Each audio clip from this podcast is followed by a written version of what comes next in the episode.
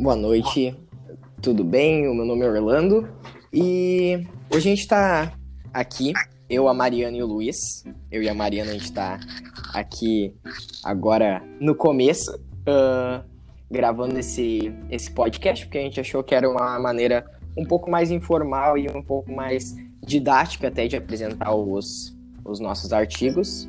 A gente está fazendo um, um trabalho de ética. Uh, eu tenho aqui a Mariana comigo. Mariana, Boa se noite, apresente. gente. Boa e, noite. e o Luiz ele vai entrar depois.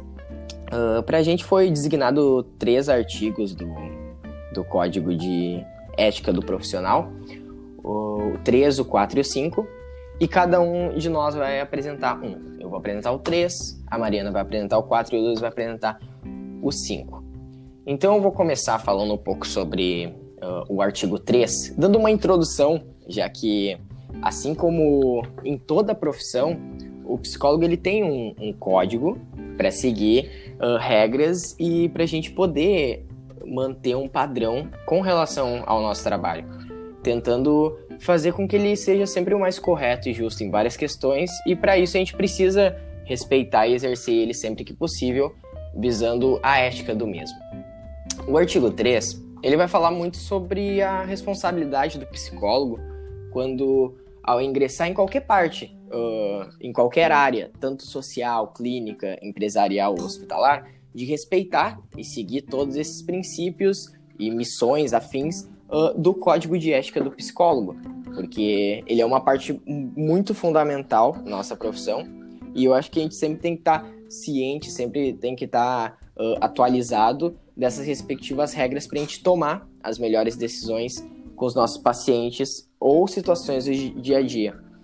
Uh, sendo um pouco mais direto também, que uh, abre uma como é que é uma, uma citação nesse artigo, é que em caso do próprio psicólogo ele vê o desvio dessas vertentes vindo de terceiros ou da associação que ele está inscrito, alguma coisa do gênero, ele deve recusar a, pre a prestar esses serviços, né? Até porque se aceita, ele vai estar uh, tá sendo antiético e até com risco de ser advertido ou até caçado do exercício profissional, uh, citando o artigo 21 do Código de Ética que fala dessas, uh, dessas consequências do não cumprimento do, do código. Então, se notado desvio, o, o que o psicólogo deverá fazer é o mais rápido possível uh, denunciar ao órgão competente.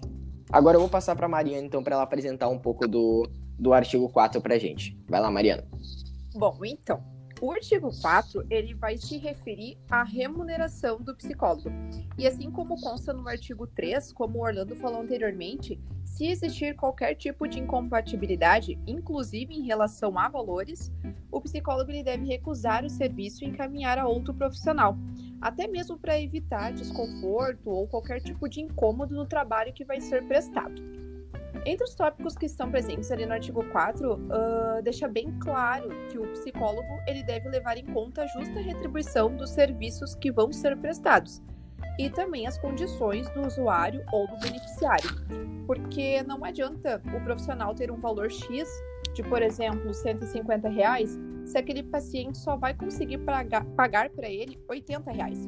Então, se acontecer uma situação assim, seria preferível que o paciente fosse até encaminhado para outro profissional, até para não gerar nenhum tipo de desconforto ou de incômodo nas sessões. Além disso, consta no código de ética que o valor deve ser estipulado de acordo com as atividades que vão ser realizadas e deve ser comunicado ao paciente, o cliente, que antes, antes do início do tratamento uh, tem que ficar muito claro então mas, além de ficar claro para o paciente, também precisa ficar claro para o profissional. Caso o psicólogo seja contratado em alguma empresa, em um hospital, plano de saúde, precisa ficar claro então a remuneração que o mesmo vai receber. Eu mesma já vi na prática essa confusão de valores acontecendo. Eu trabalho com psicólogos, eu faço terapia, a minha mãe também é psicóloga, e todos esses profissionais que eu já tive contato já passaram por situações onde não ficou claro o valor que seria pago pela instituição. E isso aconteceu principalmente em planos de saúde. Todos eles relataram que já trabalharam com planos de saúde e aconteceu essa confusão. A maioria deles entrou nesses planos no início da carreira e tiveram que se submeter muitas vezes a pagar, a, aliás, a pagar não, a receber o salário de até 20 reais a sessão. E, poxa, por todo investimento financeiro e principalmente o tempo que a gente acaba uh, levando para estudar, para fazer o nosso curso. Para se graduar, para se formar. É. Isso, para conseguir conquistar o sonhado diploma, né? O que são os 20 reais? Né? Para muitos não chegava nem a pagar a gasolina para ir até o local. Então, até mesmo para que o profissional não se sinta desmotivado ou até mesmo desvalorizado, é imprescindível que fique claro os valores que vão ser pagos e o quanto a instituição está disposta a pagar. A gente acaba vendo, infelizmente, muitas vezes que submetem ainda os profissionais da psicologia, que, poxa, é uma área tão nobre, né, a uma certa prostituição até mesmo. Porque. Ainda mais no começo, valores... uh, a recém, quando tu é formado, a probabilidade de tu ter que se submeter a isso para começar de algum lugar é muito grande, né? Ah, e com a gente certeza. E a gente não não queria que fosse assim. A gente deveria uh, todos atenderem uh, da mesma forma, independente do valor aquisitivo uh, e tal. Mas só que não acontece desse jeito. E às vezes, querendo ou não, a gente precisa do dinheiro também, a gente precisa sobreviver, pagar nossas contas.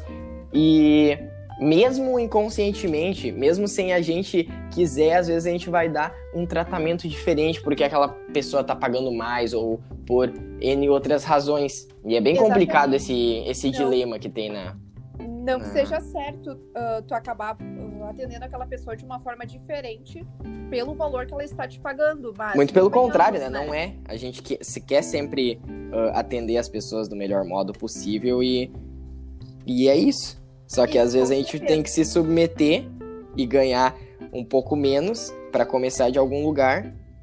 Só que aí a gente acaba se prejudicando também. Exatamente, porque como o Orlando falou, a gente também precisa ter o nosso valor, né? E tem, enfim, tem momentos na vida que infelizmente a gente não tem muita opção, então tem que acabar acatando aquilo que está sendo fornecido, mas acaba sendo até desmotivador para aquela pessoa que está prestando o serviço, né? Porque são anos de estudo, é um todo investimento, então a gente também precisa receber um valor justo.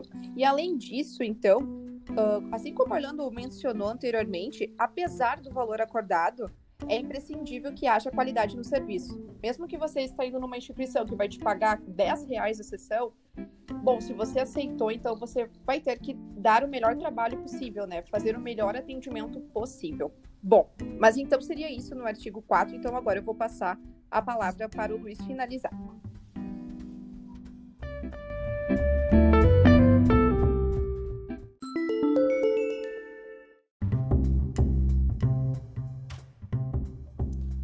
noite. O artigo 5 vem falando sobre o contexto quando o psicólogo participar de greves ou paralisações. O profissional deve garantir que as atividades de emergência não sejam interrompidas e que garanta que tenha a notificação com antecedência da paralisação dos serviços aos beneficiários havendo sempre a segurança de que a prioridade é sempre a saúde do paciente. Exemplo em questão é a paralisação que tivemos sobre o Covid-19. Muitos psicólogos tiveram que manter as atividades e se reinventaram. Atividades online para poder atender as demandas urgentes. Sabem da importância da psicologia para o momento atual agindo dentro da melhor forma, apoiado pelo Código de Ética.